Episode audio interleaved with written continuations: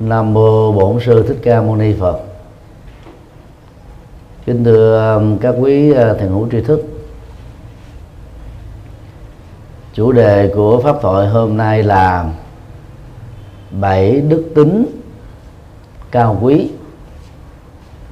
Đây là um, nội dung um, của bài kinh Tăng Chi, tập 4 trang 31 trong bài kinh này à, Đức Phật đề cập đến à, bảy tính cách mà ai sở hữu được đó, thì đều à, trở thành là người cao quý, tức là được quần chúng quý trọng, thương yêu, giúp đỡ, hỗ trợ. Nói cái khác là thông qua bài kinh này đó, Đức Phật nhấn gửi chúng ta thông điệp là hãy phát triển càng nhiều càng tốt. Bảy đức tính cao quý này.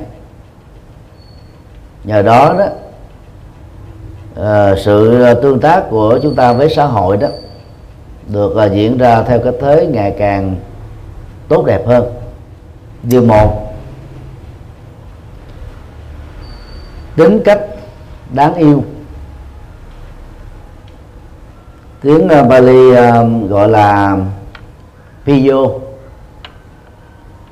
chỉ cho nhân cách mà bất kỳ ai có cơ hội tiếp xúc đó cảm thấy là quý trọng và thương kính. Ở đây uh, đức tính này đó không có bị lệ thuộc vào trong tuổi tác hay là giới tính dầu à, ở à, tuổi trẻ mà có được đức tính à, đáng yêu đó, thì những người lớn hơn cũng quý trọng. Như vậy, cái sự quý trọng trong tuổi này đó được xây dựng trên nhân cách mà cái lối ứng xử của chúng ta đó làm cho mọi người đó cảm thấy hài lòng, cảm thấy quý mến. Đáng yêu thì gồm có ba phương diện. Đáng yêu về lời nói đáng yêu về hành động và đáng yêu đó về uh, sự tương tác ở trong xã hội. Có những người à, chúng ta mới gặp lần đầu tiên thôi lòng đã cảm thấy quý mến này qua biểu đạt của cơ thể sắc mặt điệu bộ dáng đi lời nói cái ngữ điệu cũng làm cho chúng ta cảm thấy có những cái ấn tượng nhất định hoặc là có những cái ác cảm nhất định. Cũng có những ờ, trường hợp á, khi mới bắt đầu à, giao tiếp chúng ta thấy à, người nào đó đó có tính cách rất là đáng quý. Nhưng mà về lâu về dài đó thì tính cách đáng quý đó nó bị mất dần bị giảm dần. Nghĩa là người đó đang đóng đóng kịch thôi đóng cái vai người dễ thương các diễn viên điện ảnh diễn viên sân khấu và con người thật của họ ở ngoài đời là khác nhau xa lắm. Những diễn viên nào đóng các cái vai anh hùng hay là cái vai mà bị quá nhiều à, nỗi khổ niềm đau gian truân bất hạnh đó thì thường lấy được trái tim của người xem. Ta quý trọng à, người ta à, cảm thông được. Nhưng mà khi tiếp xúc với con người thật của các diễn viên đó chưa chắc là người tiếp xúc đó, có cái cảm giác là quý mến. Có thể à, trong phim họ đóng vai à, rất khiêm tốn biết nhúng giường biết à, hòa hợp biết lắng nghe. Nhưng mà ngoài đời thật đó thì những uh, cá tính đó, đó được uh, chứng minh là đối lập thì lúc đó con người đó, đó trở nên là không đáng yêu. Cái vai mà họ thủ ở trong bộ phim là đáng yêu nhưng tính cách mà họ có đó là không đáng yêu. Tương tự đừng nên ngây ngơ nghĩ rằng đó các danh hài dầu là nữ danh hài hay nam danh hài tạo ra tiếng cười niềm vui cho khán thính giả trên sân khấu. Có nghĩa là ở nhà khi nhận họ làm vợ hay làm chồng thì cũng có những cái nụ cười niềm vui như vậy. Hai cái đó nó khác nhau xa lắm. Là bởi vì à, à con người thường ứng xử với hai nhân cách. Cái nhân cách ở à, à, đám đông tức là nhân cách với quần chúng và nhân cách thật á, là người đó đang sống với à, cuộc đời của mình với cái mối quan hệ gia đình và xã hội mà mình đang có do đó tính cách đáng yêu đó phải là tính cách thật chứ không phải là đóng vai. Khi uh, giao tiếp với họ ta cảm nhận họ như thế nào thì trong đời sống thường nhật đang lúc họ ở một mình và sống với những người thân tính cách đáng yêu đó cũng được diễn ra tương tự.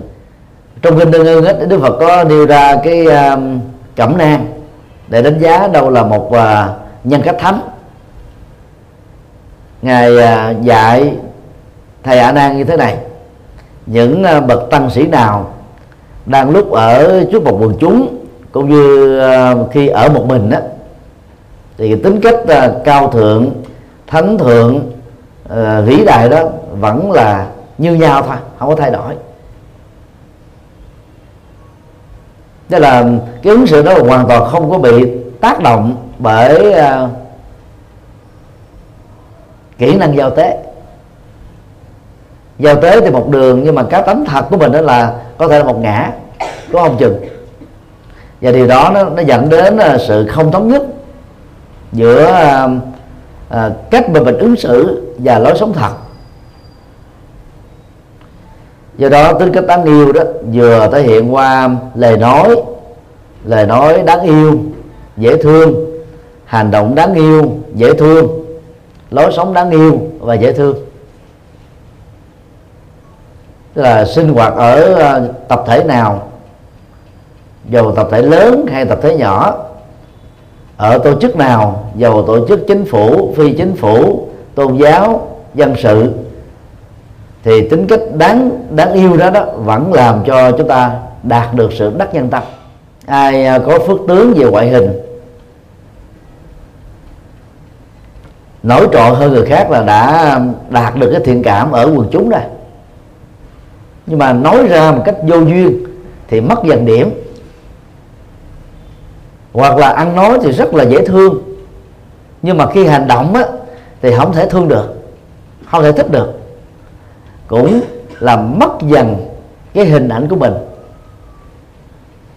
Đối với quần chúng công nghệ à, kỹ thuật số và internet phát triển á, nhiều trường nào thì à, con người có khuynh hướng á, bày tỏ cái cảm xúc của mình nhiều trường đó các blog các trang mạng xã hội như Facebook, Twitter là những cái phương tiện mà con người đó lột tả hết những cái um, dấu hiệu của cảm xúc.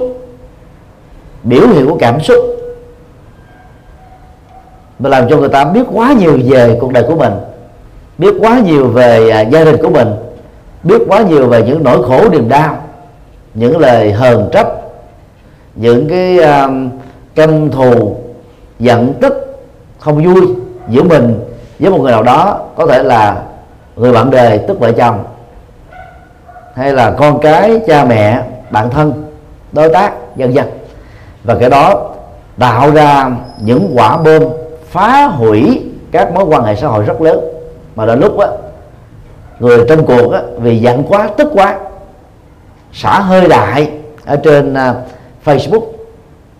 Và cuối cùng đó là ăn hận.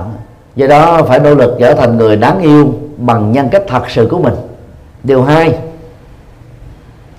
tính cách đáng kính từ những ứng xử dễ thương, dễ gần gũi. Người tu học Phật đó cần phải phát triển cái nhân kích, nhân cách mà bất kỳ ai giàu lớn hay nhỏ, giới tính nào, vị thế, xã hội gì, đều có cảm thấy là kính nể. Đức của con người không lệ thuộc vào tuổi tác. Dĩ nhiên là có những con người có đức thì càng trải qua thời gian năm tháng nhiều chừng nào đó, thì giống như rừng giống như gừng ấy càng cay cái đức đó càng lớn càng vĩ đại. Và là sự tôn kính của chúng dành cho những người có đức lớn này đó cũng theo đó mà tăng trưởng. Thời à, đức phật đó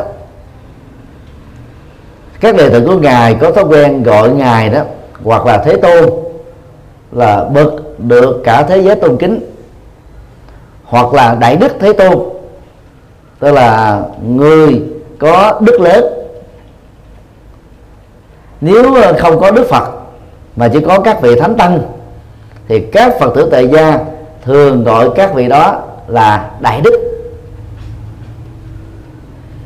Hiện nay à, trong à, quy định danh xưng của giáo hội Phật giáo Việt Nam và các giáo hội Phật giáo Việt Nam trong nước và nước ngoài đó, sử dụng cái từ đại đức để chỉ cho các thầy và các sư cô mới chính thức trở thành là tăng sĩ. Thọ giới tỳ khưu và tỳ khu ni. Nó cái khác là sử dụng từ không có chuẩn xác. Đại đức được quy định theo hiến chương của giáo hội. Tuổi đời tối thiểu là 20 tuổi đạo, tối thiểu là một. Cho đến 25 năm sau, có người có thể lâu hơn thế. Thì mới được tấn phong lên hàng giáo phẩm thượng tọa. Tức là phải làm đại đức 25 năm. Từ lúc lên làm thượng tọa cho đến lúc được tấn phong làm hòa thượng đó, trung bình là 15 năm. Tuổi đời là 60 tuổi. Tuổi đạo đó là 40 hạ lạc theo quy định giới luật của Đức Phật đó, một vị ờ, đã thọ giới tỳ khu và tỳ khu ni 10 năm sau mới đủ tiêu chuẩn để nhận đệ tử xuất gia. Và lúc đó đó, trên giới đàn truyền giới cho đệ tử xuất gia đó, vị đó được gọi là Uba gia mà người Trung Quốc và Việt Nam, phiên âm đó là hòa thượng. Đó là thầy đàn đầu của giới đàn sa di. Và cái tiêu chuẩn á chỉ là chính thức làm thầy, làm sư cô 10 năm thôi. Thượng tọa vào thời đức phật đó, có tối thiểu là 20 hạ. Ngày nay giáo hội mình quy định thêm 5 hạ là 25 từ à, 20 hạ trở lên trở về sau đó, thì người ta gọi đó là Maha Thera là đại trưởng lão. Và bây giờ chúng ta thường dùng cái từ đó chỉ cho hòa thượng. Như vậy theo luật quy định của đức phật thì hòa thượng á, tuổi trung bình chỉ có ba chục tuổi thôi. Tuổi hạ lạp trong đạo là 10 năm. Thượng tọa tuổi trung bình là bốn chục tuổi đời tuổi hạ lạp là hai chục năm. Còn đại đức á, là dành cho phật hoặc là dành cho các vị thánh a la hán trở lên. Ngày nay đó chúng ta dùng cái từ đó cho các vị tăng sĩ mới thọ giới cụ túc cho chúng ta hay làm đảo ngược. Nói sơ qua như thế để chúng ta thấy rất rõ đó. Điều mà chúng ta tạo ra được sự tôn kính ở người khác là đức mà mình có. Chứ không phải là vị thế xã hội đâu. Về vị thế xã hội đó lúc mình còn chức quyền thì người ta có, có tỏ vẻ là khúng núng sợ sệt tuân thủ trước mặt quần chúng thôi. Còn sau lưng á, người ta có thể nói xấu phê bình, chỉ trích. Thậm chí là có những hành động hại nữa, phá đám, gây trở ngại nữa là khác. Như vậy, đức là cái gì để tạo ra tính cách đáng kính trọng ở con người? Đức của con người thì rất là nhiều. Trong kinh, Đức Phật nêu ra một số đức tính cao quý để đáng được sự cung kính. Đức từ, đức bi đức hỷ, đức xã.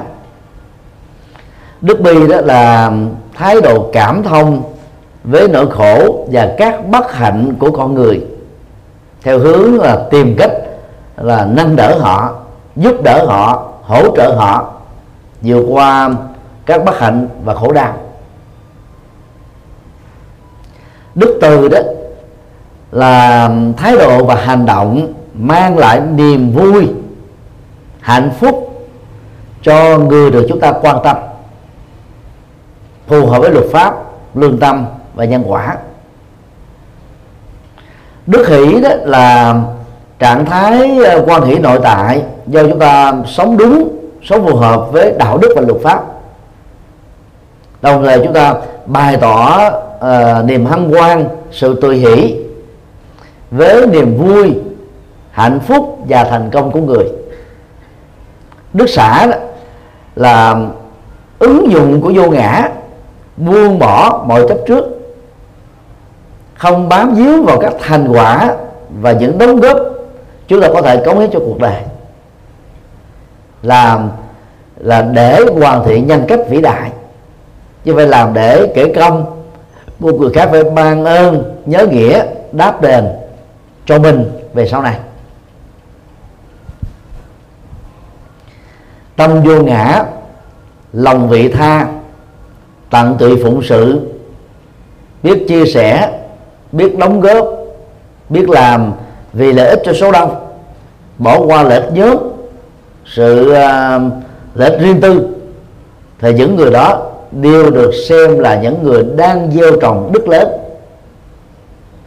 cho nên uh, họ được mọi người kính quý trở thành các bậc cao tăng hay là các bậc thánh tăng lại càng được mọi người quý trọng hơn nữa. Truyền thống Phật giáo Tây Tạng quý trọng các vị lạc quan tái sinh. Cho nên đôi lúc tuổi chỉ có à, 6 tuổi 7 tuổi, tức là tuổi vị thành niên á, mà người ta vẫn xem như là thánh sống. Nhờ hậu thân, xin lỗi, nhờ cái tiền thân của những vị đó đều là những vị đức lớn cho nên khi tái sinh với một thân phận mới, người ta vẫn quý trọng nhân cách vĩ đại và những đóng góp to lớn của họ cho cuộc đời, cho đạo phật, cho quốc gia.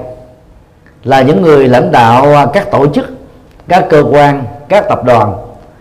Nếu chúng ta có um, các đức tính cao quý như vừa nêu, thì mọi người rất kính trọng. Kính trọng phải là vì cái chức mà chúng ta đang có kính trọng về những cái đức mà chúng ta đang ứng xử. Những trường hợp này đó sau khi về hưu tức là không còn à, chức quyền nữa thì quần chúng vẫn kính trọng như lúc mà mình đang còn tại vị còn những trường hợp còn tiền còn bạc còn đệ tử hết tiền hết bạc hết ông tôi hoặc tương tự còn chức còn quyền còn đệ tử hết chức hết quyền hết ông tôi. Thì rõ ràng là cái quan hệ đó, uh, trân quý này nó dựa trên đồng tiền dựa trên quyền lực dựa trên vị thế xã hội thôi chứ không phải là dựa trên cái đức cao quý của con người.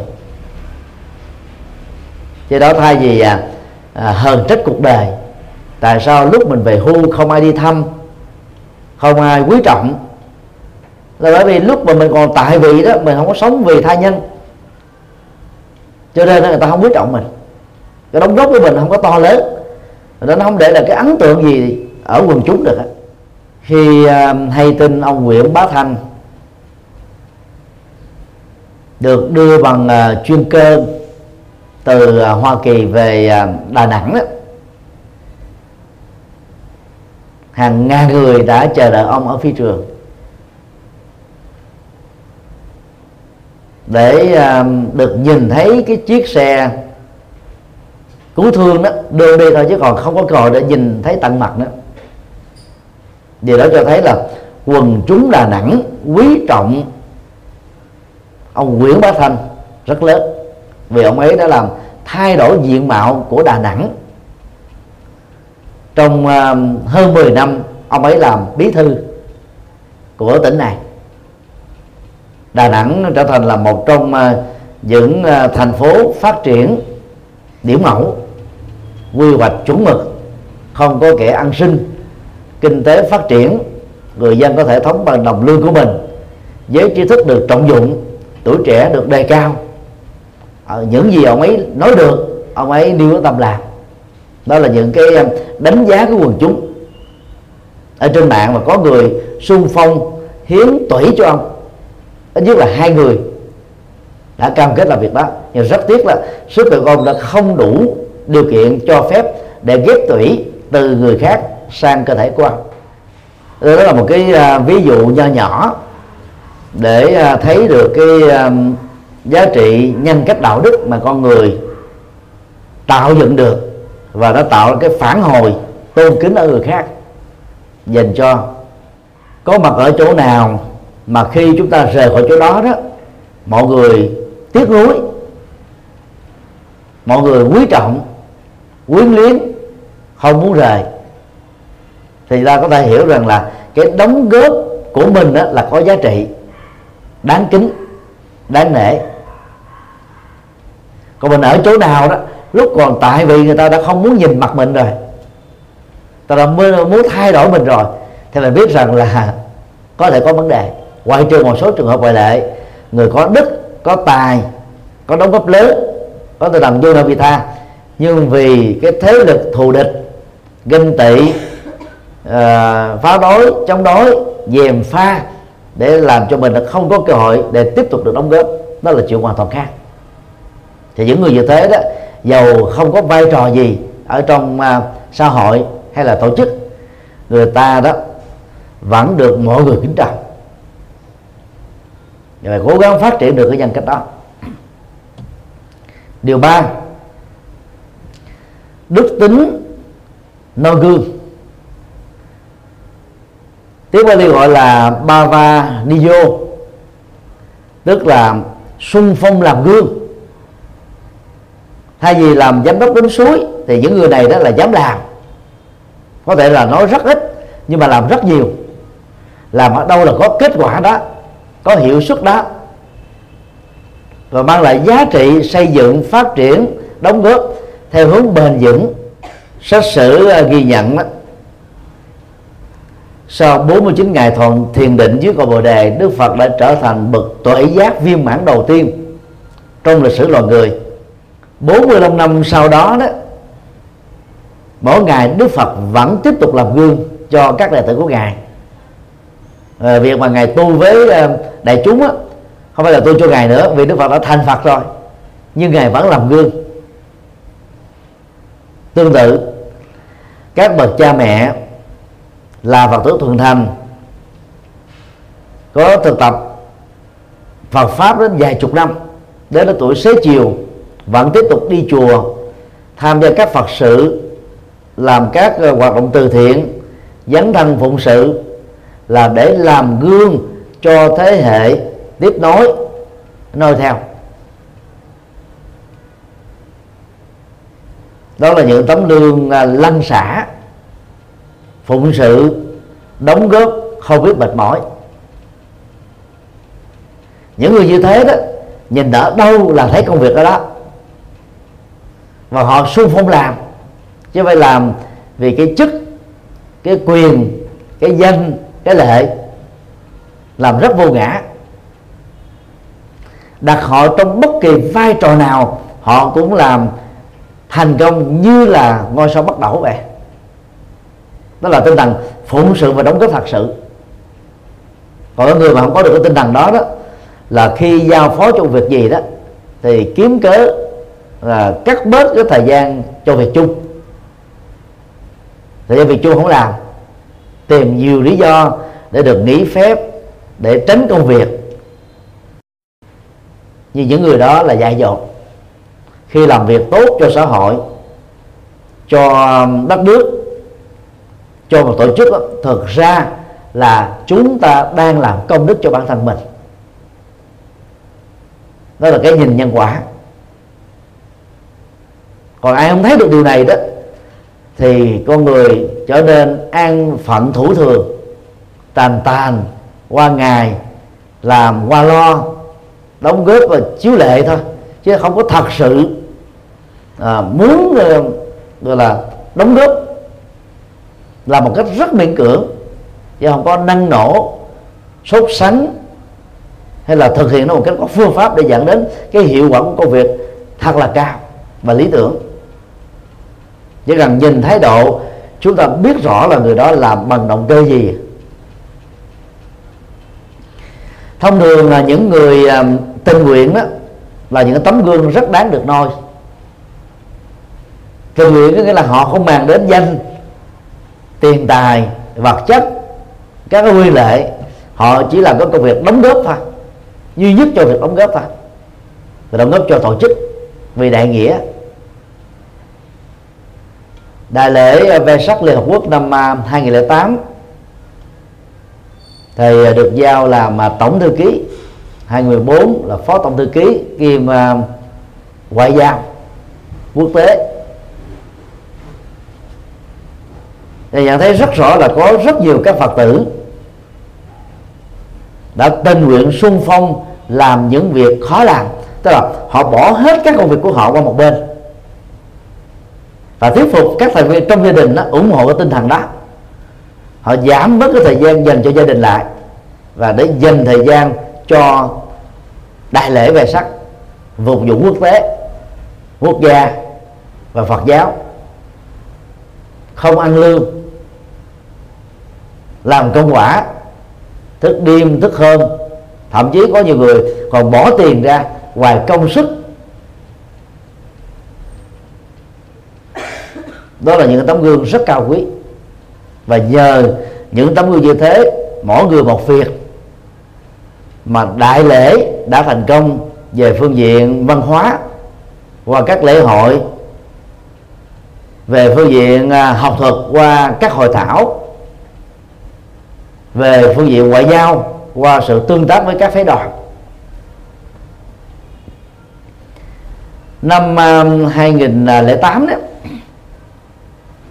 có um, 4.500 sinh viên ở Hà Nội thuộc các trường đại học khác nhau đã tình nguyện sung phong phục vụ cho đại lễ. Nó, nó tạo ra một cái hình ảnh về sự tham dự của giới trẻ rất đông rất ấn tượng. Khách quốc tế khi tham dự được uh, các uh, thanh niên tình nguyện này phụng sự, đóng góp đó, họ rất là hài lòng. Phần lớn các thanh niên, sinh viên đó đó, không phải là phật tử. Họ được kêu gọi bởi tổ chức. Và họ đã học qua ứng xử văn hóa trong vòng một tuần lễ. Và trở thành những con người uh, rất là um, đáng noi gương năm à, 2014 về sắc một lần nữa gây những ấn tượng lớn đối với à, bạn bè quốc tế. Có hàng ngàn sinh viên thuộc các trường đại học đã tham gia đóng góp và tạo ra sự thành công có ý nghĩa to lớn này. Nói chung là người à, à có cái tâm à, làm gương đó thì hành động của họ bao giờ cũng chói sáng. Đáng được chúng ta ghi nhớ, nhắc tên, ca ngợi và truyền bá. Điều bốn, tính cách khuyên bảo lời hay. Tiếng Bali gọi là vata, khuyên bảo thì bằng lời nói. Vì ngày xưa đó, cái phương tiện lời nói là phương tiện truyền thông duy nhất, chữ viết đó, nên vẫn chưa được hình thành. Nhất là thế kỷ thứ sáu trước tây lịch. Ngày nay đó thì chúng ta có rất nhiều các hình thức khuyên bảo khuyên bảo bằng lời nói khuyên bảo bằng à, à, sách vở khuyên bảo à, trên giấy khuyên bảo bằng à, những cái ba nô biểu ngữ khuyên bảo bằng những sản phẩm khắc đá khắc gỗ khắc đồng khuyên bảo à, dưới hình thức internet khuyên bảo À, dưới hình thức các thiệp bằng giấy hoặc là thiệp điện tử, rất nhiều và đa dạng. Khi ai đang chân thành cần tới một lời khuyên, thì chúng ta không nên tiếc rẻ thời gian và tâm huyết, nhằm giúp cho họ đó nhận ra được những điều yếu kém, những điểm yếu kém, khắc phục được những cái sai lầm và có được một cái à, hướng đi rất rõ ràng với tương lai rất tươi sáng. Cha mẹ khuyên con cái vợ chồng khuyên bảo nhau anh chị em khuyên nhau. Người uh, chủ lao động và công nhân tức là mọi thành phần trong mối quan hệ tương tác vốn có đó có thể khuyên nhau lắng nghe nhau học hỏi nhau là điều rất cần thiết. Vì không ai đó là toàn thiện, toàn diện về mọi thứ. Có thể trong lĩnh vực A đó, ta là thầy của họ. Trong lĩnh vực B đó, họ đó là thầy của ta. Chúng ta học qua, học lại, học lẫn nhau. Sự học là không bờ bến, không bao giờ hết. Và do đó, đừng đánh mất cơ hội để học hỏi từ những lời khuyên chân thành có giá trị. Dĩ nhiên đó, để cho lời khuyên đó có tác dụng tích cực đó, thì người khuyên phải khuyên đúng thời điểm, đúng tình huống, đúng người, đúng chỗ. Cái lúc mà ta đang căng thẳng, mệt mỏi, đang giận dữ, thì lời khuyên đó bị bỏ ngoài tai lúc người ta đang chuẩn bị ngủ mà khuyên á, là ta không còn nghe nữa. Hay đang lúc ăn cơm bụng quá đói càng nói càng nhức đầu. Do đó cần khuyên ở chỗ kín đáo để cho cái người có lỗi không cảm thấy bị tự ái không cảm thấy à, bị xấu hổ không cảm thấy à, bị nhục mạ. Họ mới nêu cái cam kết vừa biết ơn vừa quý trọng lời khuyên đó để thực hiện cho bằng được các nội dung được khuyên. Kẻ thù à, bao gồm mà các nhóm đối lập các cá thể đối lập thì thường á, lợi dụng vào chỗ đám đông để tấn công nói xấu phê bình chỉ trích gây sự và làm cho người đó mất uy tín hoặc bị hiểu sai bị ngộ nhận nhằm dèm pha trà đạp đè bạp đè, đè bẹp người đó xuống. Còn à, lời khuyên bảo có giá trị đó là chúng ta đặt đúng tình huống. Đối với ai nó cái gì nó bao nhiêu là vừa phải là áp phê. Chứ không phải là cái gì cũng nói. Nói nhiều quá đó nó dẫn đến trì chiết. Và người nghe cảm thấy là mệt mỏi. Cũng cần cho thời gian cho người được khuyên đó suy nghĩ tiếp thu và tiêu hóa. Những bà vợ chu đáo mà thiếu tế nhị đó, đôi lúc khuyên chồng giống như khuyên con. Cái tính ờ, cảm xúc và chi tiết đó, nó làm cho nhiều chị phụ nữ cứ nghĩ rằng là chồng mình không biết gì hết đó. và nói một cách chi tiết giống như đó, nói đứa con thơ. Khi đứa con nó lớn lên rồi, nó thành danh rồi, lập nghiệp được rồi, mà nhiều bà mẹ vẫn còn giữ cái phong cách khuyên con mình giống như là thời xưa thì những lời khuyên đó dầu phát xuất từ động cơ tốt cũng rất là khó có tác dụng. Làm cho người ta có cảm giác là gì? Mình bị xem thường quá. À, khuyên những điều mà mình đã biết hết rồi. Mà khuyên không khéo để làm cho người người nghe bị tự ái nữa. Mà càng bị tự ái thì người ta tỏ vẻ cốc cần để khước từ hết bỏ ngoài tai. Và thậm chí có người đó ngang bướng đó, là nỗ lực đi ngược lại với nội dung của lời khuyên thì trong tình huống đó đó, chúng ta phải điều chỉnh lại phong cách khuyên, phương pháp khuyên, cái ngữ điệu trong lời khuyên. Mục đích của lời khuyên là làm sao cho người được khuyên ngày càng tốt hơn, hạnh phúc hơn, thành công hơn, chứ không phải là làm cho người ta cảm thấy à, chán nản, thất vọng. Bỏ cuộc. Điều năm, tánh kham nhẫn lời nói. Bali gọi là Vajana Kamo Kamo đó là kham nhẫn nhưng mà người Trung Quốc đó, dịch sai là nhẫn nhục. Cho nên đó cái nội dung á, bị à, hiểu lệch lạc rất là nhiều. Nhịn các cái lời dục mạ nhịn các hành động hành hung.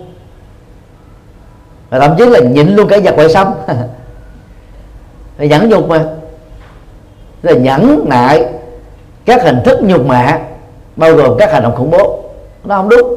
Còn à, camo đó tức là cái lòng kham nhẫn tức là sự chịu đựng tích cực để làm cho chúng ta trở nên bản lĩnh hơn sâu sắc hơn và làm được những việc đáng làm hơn. Chứ không phải là chúng ta à, cam tâm gọi là ngấm bào hòn làm ngọt. Cái đó là nó, nó, nó tạo ra cái nỗi khổ niềm đau về tâm lý. Còn kham nhẫn đó, là chúng ta không chứa đựng nỗi khổ về tâm lý. Những niềm đau ở trong tâm tư. Chúng ta biết là nhân chưa đủ duyên chưa đủ à, thời à, khắc chưa đủ. Và do vậy đó cần phải chờ đợi trong kiên nhẫn không manh động không có uh, bày tỏ sự khó chịu giữ tâm như là trong trạng thái thiền định để mọi cái căng thẳng đó được rũ bỏ được vượt qua. Khai những lời nói thì có hai nội dung. Tức là ít nói và nói cái gì là chắc của cái đó có giá trị cái đó. Và không có nói tràn gian đại hải nói quá nhiều. Những người nói quá nhiều đó làm cho cái, cái người nghe có cảm giác mệt mỏi. Như là những người bị à, thần kinh yếu trầm cảm, không thích nghe nhiều. Nghe nhiều sanh quạo. Những người bị quan tưởng, thính giác thì lại càng không thích nghe nhiều nữa. Chỉ cần nói về ba câu là họ cảm thấy quạo, bực dọc, căng thẳng. Nội dung thứ hai đó là kham nhẫn được những lời nói thị phi, phê bình, chỉ trích, vu cáo, xúc phạm ta vẫn giữ được thái độ điềm tĩnh như thể không có chuyện gì xảy ra. Bây giờ đó hình thức ờ, biểu đạt thông tin đó mà con người muốn truyền thông ngoài lời nói nó còn có chữ viết trên giấy hoặc là trên internet. Ngày xưa đó những cái lời xúc phạm nhau đó nó ít có cơ hội được uh, lan truyền rộng nằm ở một nhóm người nhất định thôi. Còn bây giờ có internet thì người ta ghét nhau là đem lên trên facebook trên blog trên những cái trang mạng riêng người ta chửi nhau. Thậm chí là du cáo.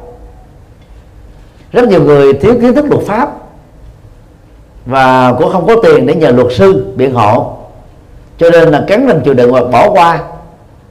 Chứ là những cái uh, uh, lợi dụng vào tự do để xúc phạm nhân phẩm người khác nói những điều không có sự thật đó là phạm vào cái tội hình sự. Hình sự rất là lớn rất nặng. Cho nên các quý phật tử có thể áp dụng những phương pháp thư kiện để bảo vệ các quyền lợi hợp pháp của mình. Khi mình bị xúc phạm hoặc là bị uh, dàn dựng các câu chuyện không có thật. Dĩ nhiên chúng ta không làm các công việc đó bằng những động cơ xấu động cơ sân hận động cơ trả đũa mà làm để cho cái tốt không bị hiểu sai. Và kẻ xấu không có cơ hội lún lúc sâu trong cái con đường tội lỗi mà họ đang dướng phải. Kham nhận lời nói của bản thân đó là nói những gì cần nói ra. Có những lúc đó, trong những tình huống rất giận rất tức rất khó chịu bởi những bất công bởi những cái phi nghĩa, bởi những điều không thích hợp. Nhưng lời nói của chúng ta trong tình huống đó, nếu không mang lại một lệ lạc gì, nếu không thay đổi được tình huống gì, thì thà yên lặng trong thiền định để chờ nhân duyên thuận lợi mới nói. Cho đó không phải là chúng ta hiểm, mà vì chúng ta phải biết là đặt đến cái kết quả, chứ không phải là chứng tỏ rằng là mình là anh hùng mình dám nói, dám phê phán thì đó không phải. Cho nên làm chủ được lời nói trong lúc mình giận là rất hay. Giận quá mất khôn. Lời phát ngôn trong lúc giận đó thường gây thương tổn các mối quan hệ xã hội. Cho lúc giận quá thì cố gắng là đừng phát ngôn. Hít thở thật sâu, ngắm mảng trời xanh, ngắm gió thoảng mây bay để cho tâm mình thư thái, buông bỏ rủ xả không giữ lại, không ém lại trong tâm, không để ờ, tâm bị ờ, bận biệu thì sau đó đó thì tự động ờ, mình trở nên thoải mái và có thể nói những đề dễ thương, dễ nghe. Xây dựng cái tình thân ái dễ dàng hơn. Còn vượt qua những cái lời thị phi đó thì rất là đơn giản. Chúng ta chỉ cần nhận thức rằng là những lời nói sai của người khác đối với mình đó, không làm cho mình trở thành là người đó. Như vậy họ đang đánh vào một cái khoảng không đánh vào cái hình nộm do chính họ tự dựng lên. Mình không phải là hình nộm đó. Rồi nào mình chấp ngã mình cho rằng là mình và cái hình nộm được người ta ghét dựng lên với những cái đức tính xấu là một đó thì lúc đó đó khi người ta tấn công cái hình nộm vốn không phải là mình thì mình mới bị khổ.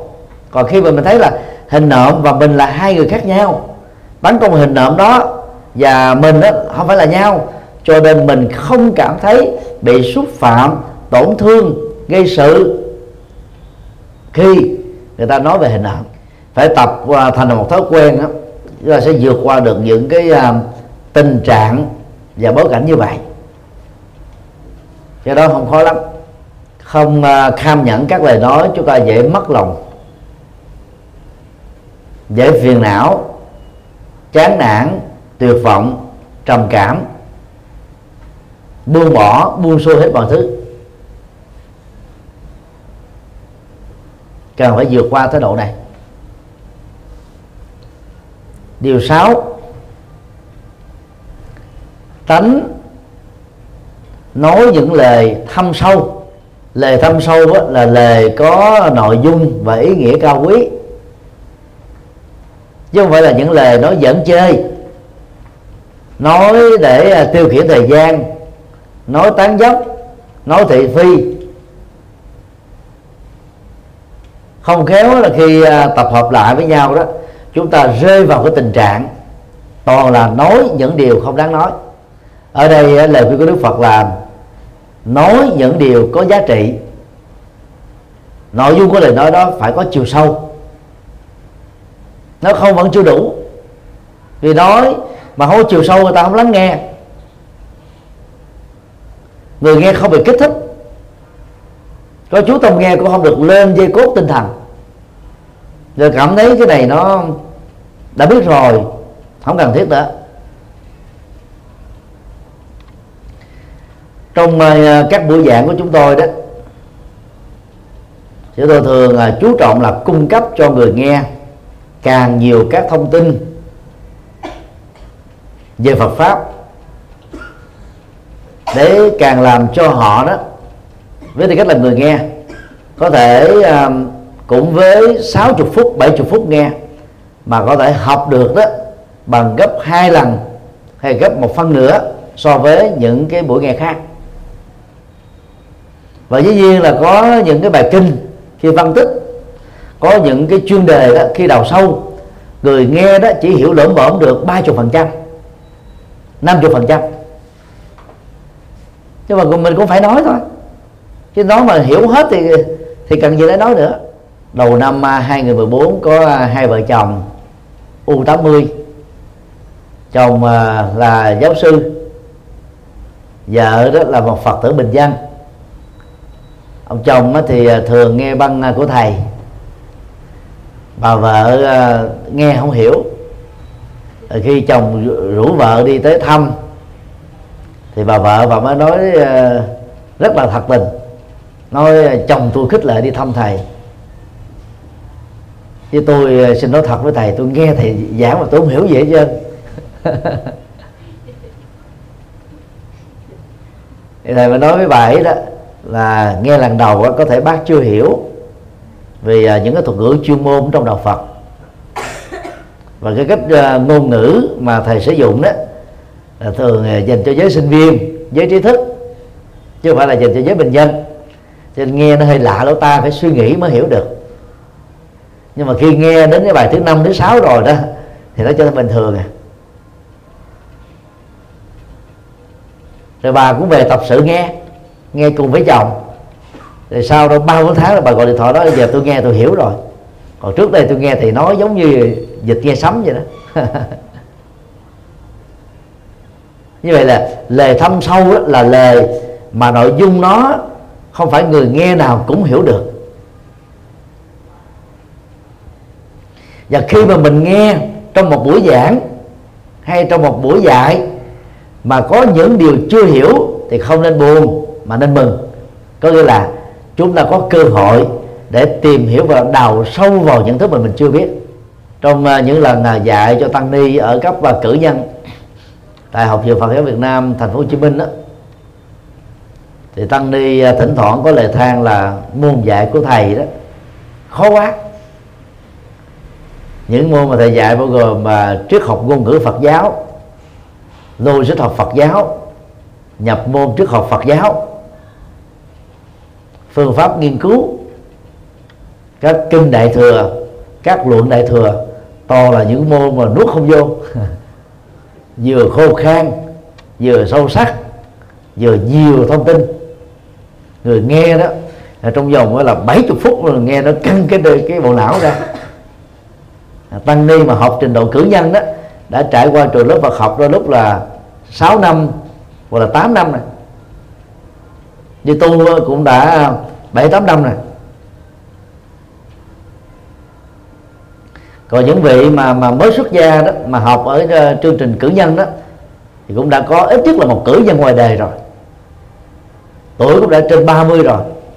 Nhưng mà nghe đôi lúc nó còn hơi mệt não. Chúng tôi thường khuyên là thôi ráng học như vậy nó đáng cái chén cơm bên áo. chịu khó để khỏi phải khó chịu. Những lời có chiều sâu đó là những lời mà chúng ta khó hiểu. Mà hiểu rồi đó, nó cảm thấy suốt dữ lắm. Có những vấn đề mà chúng ta ngộ ra được đó, nó giải tỏa biết bao nhiêu khối ghi nó làm cho mình thông suốt được vấn đề, từ chiều rộng cho đến chiều sâu. Nó giống như là một cái cái cái không gian mênh mông vậy đó, không bị giới hạn gì hết cái trạng thái đó nó làm cho con người trở nên rất sung sướng, không ăn, cũng cảm thấy no nữa. Cái đó thuộc ngữ Phật gọi là pháp hỷ thực. Nghe chánh pháp, tạo ra niềm vui, và niềm vui nghe pháp này được xem như là một loại thực phẩm của tâm. Người xưa có câu à, sáng nghe đạo mà chiều chết cũng vui lòng thai tức là nghe được những điều cao quý, những điều sâu sắc, những triết học có giá trị. Suốt 45 năm thuyết giảng của Đức Phật đó, ngài đúc kết đó bằng hai từ thôi. Dhamma tức chân lý, và Vinaya, tức đạo đức. Ở một bài kinh khác thì Phật nói là trong 45 năm thuyết pháp, từ lúc giác ngộ cho đến lúc sẽ qua đời ta chỉ nói có hai điều thôi. Thứ nhất, vạch mặt chỉ tên, đâu là nỗi khổ niềm đau. Thứ hai chỉ ra bát chánh đạo để kết thúc toàn bộ khổ đau. Ngoài hai điều này ra, đức phật không nói những chuyện khác. Tức là toàn bộ các bài kinh phật là xoay quanh hai nội dung đó. Nhận diện được khổ đau và thực tập con đường để kết thúc khổ đau. Tức là ngày giáo dục về nhân quả thôi. Đức Phật ờ, không thích nói ờ, những điều mang tính phương tiện phương tiện đó, đó là những cái gì? Không có thật. Người ta phải nói để dẫn dụ để hướng dẫn để giúp đỡ cho những người niềm tin ít nỗ lực.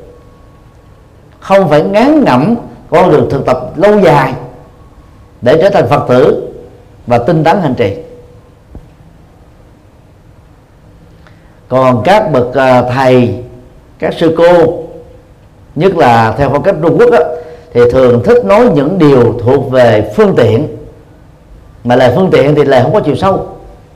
Lời hứa hẹn thôi. Là chúng ta nuôi một hy vọng. Kể từ khi cắt bước đi trên con đường Phật giáo, chúng ta có hy vọng, chẳng hạn như là chết được sanh về Tây phương. Rồi còn đang sống ở hiện tại đó, thì hy vọng rằng các cái màu nhiệm sẽ có mặt bây giờ và tại đây với mình. Tức là hoàn toàn sống trên niềm tin thôi đó là những lời phương tiện. Hoặc là lại phật một câu phước sanh lại phật một lại tội diệt hà sa niệm phật một câu phước sanh vô lượng là những lời nói mang tính phương tiện chứ không có thật. Đó là lời nói của Trung Quốc chứ không phải của Đức Phật. Hay là những cái lời à, sắp tắn khích lệ cho người ta bớt đi cái nỗi nhục nhã chìm sâu trong cái mặc cảm tự ti về tội lỗi đã lỡ tạo. Như buông dao đồ tể lập tức thành phật. Chuyện đó là không có. Buông dao đồ tể xuống thì hết cái nghiệp giết gia súc. Ngay thời điểm đó, nhưng phải trả cái nghiệp giết gia súc hai năm, ba năm, hai chục năm, ba chục năm từ thời điểm buông đó trở về quá khứ. Và phải nỗ lực chuyển nghiệp thì cái nghiệp này mới kết thúc. Buông giao đồ tể thì không có phạm thêm tội thôi, chứ thấy đâu mà thành phật. Mà còn gọi là lập thành phật lập tức nữa. Ngay tức thì, chuyện đó là không có thật. Cho nên các lời dạy phương tiện đó, nó có hai phương diện, mặt tích cực và mặt tiêu cực. Mặt tích cực đó là cho ta sảng khoái, phấn chấn, lạc quan nhưng mặt tiêu cực á, người ta sẽ ỷ lại bây giờ tôi chả cần tu. Suốt cuộc đời tôi cứ ăn chơi sai đỏ đi. Cho đến cuối đời chỉ cần buông giao đồ tể là tôi thành phật rồi. Suốt đời tôi chẳng cần tu chẳng làm từ thiện chẳng làm phật sự chẳng chuyển hóa thân tâm. Đến gần lúc chết chỉ cần hộ niệm là được giảng sanh rồi. Cái sự dựa dẫm vào đức phật dựa dẫm vào các vị bồ tát là một tai hại lớn đang khi đức phật khẳng định trong các kinh, ngài chỉ đóng vai trò là người chỉ đường thôi. Chứ không có người là ban phước, theo kiểu ô dù những lời dạy của đức phật là rất là thâm sâu. Mỗi khi có cơ hội đọc lại nghiền ngẫm lại đó, chúng ta như thể là phát hiện ra thêm một điều mới. Đọc hoài không không chán. Cho nên các phật tử đừng có um, nghĩ rằng là cái quyển uh, kinh tụng uh, kinh phật cho người tại gia sáu ba bài mình đã đọc qua hai bận rồi. Giờ không cần phải đọc nữa đi tìm uh, sách khác để đọc. Cứ đọc lại thêm lần nữa chúng ta phát hiện thêm những điểm mới cũng cùng bài kinh mà chúng ta đọc. Có những cái hiểu lúc đầu nó rất là hời hợt do tức là chưa nắm hết được các cái thuật ngữ rồi càng đi vào Phật pháp càng lâu đấy thâm niên, có kinh nghiệm, có tu học, thì chúng ta sẽ hiểu sâu hơn, cũng cùng vấn đề đã, hiểu thấu đáo hơn. Các ngành học khoa học xã hội nhân văn và khoa học tự nhiên cũng vậy. Ở lớp 9 cũng là một bài văn đó chúng ta học nhưng mà học một cách nôm na, đơn giản. Lên đến à, lớp 12 chúng ta học lại, học sâu hơn. Lên đến cấp cử nhân và thạc sĩ cũng học lại tác phẩm đó nhưng mà cái nhìn của chúng ta lúc bấy giờ là nó khác hoàn toàn. Quỹ thời gian con kiếp người là ngắn ngủi. Hãy dành à, thời gian để nghe kinh phật, đọc sách phật. Mở mang trí tuệ nhiều lắm. Ngoài nghề nghiệp mà chúng ta đang theo đuổi ta phải đọc, phải học để đào sâu kiến thức. Cập nhật kiến thức không bị lỗi thời. Chúng ta nên mở mang thêm kiến thức Phật pháp. Lợi ích và bổ ích lớn lắm. Do đó phải làm quen với những lời dạy thâm sâu với những bài kinh thâm sâu, với những đạo lý thâm sâu, đừng chán nản, đừng bỏ cuộc. Cái gì đó càng thâm sâu thì cái đó càng khó. Cái gì dễ đó thì cái đó không có được giá trị nhiều. Nên nhớ như vậy nha. Nó phải có cái giá nhất định của nó. Nếu mà chỉ có ban hộ niệm hộ niệm mà được giảng sinh, thì trên thế gian này ta không phải tu nữa trời chết là được giảng sinh bởi sự hộ niệm là được rồi. Nhưng nên nhớ đó, cái giảng sinh tây phương dựa vào cái di đà đó là lệ thuộc vào năm điều. Căn lành lớn tức là hết tham ái, sân hận, si mê chấp thủ. Công đức lớn là vừa làm vật sự, vừa làm từ thiện, phụng sự nhân sinh. Nhân duyên tốt lớn đó là tạo điều kiện thuận lợi, môi trường tốt, dẫn dắt, hỗ trợ cho mọi người cùng hướng thượng, hướng thiện pháp âm lớn tức là à, tận dụng dữ liệu của ta bà để xây dựng tịnh độ hiện tiền. Và niệm phật với tâm bất loạn. Phải đủ trường ấy năm điều kiện thì mới được giảng sinh. Nhưng mà khi đủ năm điều kiện đó đó thì người đó đó sống ở chỗ nào? Chỗ đó chính là cực lạc chính là niết bàn. Không cần phải giảng sinh đâu nữa. Đó là chiều sâu của kinh A Di Đà lời dạy thâm sâu của kinh điển đại thừa chứ còn mà dựa vào nghĩa đen chữ trắng đó, thì chúng ta tiếp cận được cái bề mặt của đạo Phật thôi. Chứ chúng ta chưa đi vào trong cái cốt lõi của đạo Phật. Và muốn đi vào chiều sâu đó mình phải hiểu là mỗi một lời kinh đó, nó có hai lớp ý nghĩa. Lớp nghĩa đen chữ trắng và lớp triết lý. Người bình dân chỉ tiếp cận được lớp nghĩa đen chữ trắng. Người tri thức người có kinh nghiệm tu cho nền tảng học sẽ tiếp cận và mở cửa được lớp biểu tượng triết lý. Đừng đánh mất cơ hội mở cửa lớp triết lý đối với những lời kinh được chúng ta tiếp nhận hoặc đọc hoặc nghe. Điều bảy tính không xúi dục những điều phi lý.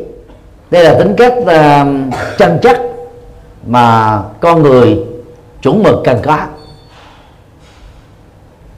Chúng ta có những cái thước đo đạo đức thứ đồ chân lý, thứ đồ nhân cách cho chính bản thân mình. Thậm chí là kẻ thù của chúng ta, nếu mà xin một lời khuyên đó, thì cũng nên khuyên những điều tốt lành. Chứ không xúi dục người ta làm bậy. Thì xúi dục á, người làm bậy sẽ dẫn đến các hậu quả xấu thậm chí là bị đối diện trước luật pháp trừng trị. Còn lời xúi dục đó nó đâu được thâu băng cũng không được uh, viết thành lời cho nên không có bằng chứng. Nhưng mà người làm theo lời xúi dục á, thì để lại các bằng chứng và họ sẽ bị luật pháp xem là tác nhân chủ yếu dẫn đến nỗi khổ niềm đau. Cho nên đó bị trừng phạt bị nghiêm trị. Đức tính này à, khuyên chúng ta không nên à, a vua hay là xúi dục bất kỳ ai. A vua là một cái niệm mà chỉ cho việc à, à, thể hiện sự đồng tình và theo luật hình sự á, trong những tình huống đặc biệt đó trở thành là đồng phạm. Với những gì bao gồm chủ trương và việc làm phạm pháp tán trợ bằng cách gật đầu bằng lời tán dương bằng lời đồng tình bằng những ủng hộ bằng à, các cái thức bật đèn xanh. Cho một người nào đó làm việc xấu ác phạm pháp ngược lương tâm trái đạo đức chúng ta đang trở thành kẻ đồng lõa về phương diện nhân quả và luật pháp. Cho nên không số bảy dưới bất cứ hình thức nào. Chuyện cổ Trung Hoa có kể một cậu bé à, dẫn chơi sắc sượt hỗn láo trèo lên trần cây chờ những người lớn đi ngang qua đó thì tè nước tiểu xuống bỏ những cái vật vô xuống và cười uh, thỏa chí với hành động uh, sắc láo này. Một kẻ tham độc đó đã tán dương nói trời con làm như thế con quả thực là anh hùng ngày mai đó, có một quan đại thần đi ngang qua. Hãy tiếp tục làm như thế, con sẽ được trọng dụng cao. Ngày hôm sau đó, cậu bé này cũng làm y hệt, giống như mình làm của ngày hôm trước. Ông quan đại thần đó đem xuống chém cổ chết. Đó là một cái cách trả thù rất là thâm hiểm. Xúi dục để đẩy cái cái kẻ xấu, kẻ sai đó vào con đường đường cùng, bí lối. Thậm chí có thể à, kết thúc bằng xong xúi dục thì có hai động cơ. Động cơ thiện và động cơ ác. Động cơ ác á, thường phát xuất ở những người thâm hiểm. Còn trong trường hợp là động cơ thiện đó thì người đó cái người xúi dục đó, là cái người thiếu kiến thức về luật pháp thiếu kiến thức về đạo đức thiếu kiến thức về nhân quả thiếu kiến thức về sự giải quyết vấn đề có hiệu quả cao. Cho nên đó, thể hiện sự a tòng đổ dầu vào lửa để cho nỗi khổ niềm đau đó nó được à, lây lan mở rộng phổ biến. Như rồi đó người nào làm theo đó sẽ trở thành nạn nhân và những người là đối tác với họ đó cũng bị là nạn nhân lây lan. Do đó những gì à, là phi chân lý phi luật pháp phi đạo đức phi lương tâm phi trí thiện phi Phật pháp. Chúng là cương quyết là không xúi dục ai và cũng không có tán đồng với những việc làm sai trái đó đối với bất kỳ ai. Đó là mình biết tự tạo cho mình những cái chuẩn mực về nhân cách. Người ngang bằng và lớn hơn đó xua đẩy người khác vào cái con đường tội lỗi và khổ đau thì gọi là suối. Còn ở cấp độ trung tính đó, dục tức là mình thúc đẩy người nào cũng có thể thúc đẩy người khác được. Và có con đường sai trái phi chân lý tức là mình thúc đẩy dục do người ta là trong một cái trạng thái nó nó nó quá dồn dập không đủ thời gian để suy xét. Và do vậy, với cái sức ép tâm lý đó, họ phải nhắm mắt làm theo thôi. Và cuối cùng đó, đi vào cái ngõ cụt. Còn a du là dành cho những người ở cấp dưới, thấp hơn về quyền xã hội, vị thế phải thể hiện cái sự tán đồng với các cấp trên của mình những người à, quyết định về cái cái cái vai trò của mình. Và sự um, a vua đó đã làm cho cả hai đó đi rơi vào con đường sai. À, kinh phật thường sánh ví nó giống như là một người chột dẫn một đàn mù. Người chột đây là số dục đúng không? Ạ a vua a tòng theo. Và à, tiền hô hỗn đó đã làm cho cả một cái tập thể đó của những người trộn và mù này rớt vào vực sông. Do đó là phật tử chúng ta cam kết không đổ dầu vào lửa và cũng không có xúi dục ai làm việc bậy, cũng không xúi dục ai tự tử. Cũng không xúi dục ai à, làm những việc cắt đứt tình người. Tức là mình chỉ à, khuyên những cái điều mà có giá trị thôi. Rồi để đương sự à, tự quyết định và tự chịu trách nhiệm về những gì mình quyết định và sẽ làm bảy điều vừa nêu đó là bảy đức tính cao quý. Tính đáng yêu, tính đáng kính, tính làm gương, tính khuyên bảo, tính kham nhẫn, tính nói lời thâm sâu và tính không xúi dục là những thói quen tích cực. Nếu cần phải gieo trồng những thói quen thì theo tinh thần Phật dạy đó ta hãy chọn cho mình những thói quen có giá trị, có lợi ích. Khi mình làm được cái điều gì cao quý đó, thì cũng chia sẻ các cái kinh nghiệm đó cho tha nhân. Nhưng không phải lúc nào cái việc à, chia sẻ nó cũng thành công đâu. Có những người à, tự ái, tự đại, họ muốn lắng nghe, cô không muốn làm theo, cô không muốn tiếp thu. Thì thật ra trong tình huống đó đó, mình phải trở thành là người có tính cách cao quý, thì cái nhân cách đó nó có thể tác động, ảnh hưởng tích cực một phần nào. Và góp phần thay đổi được cá tính của những người được chúng ta quan tâm. Càng nhiều càng tốt, nếu không nhiều thì cũng ở mức độ có giá trị. Do đó à, sở hữu bảy đức tính cao quý không chỉ có lợi ích cho bản thân mà còn góp phần tác động tích cực đến với xã hội. Và do vậy mỗi phật tử cần cam kết thực hiện và đừng để mất cơ hội để trở thành những người sở hữu bảy đức tính cao quý vừa nêu. À, xin à, kết thúc tại đây.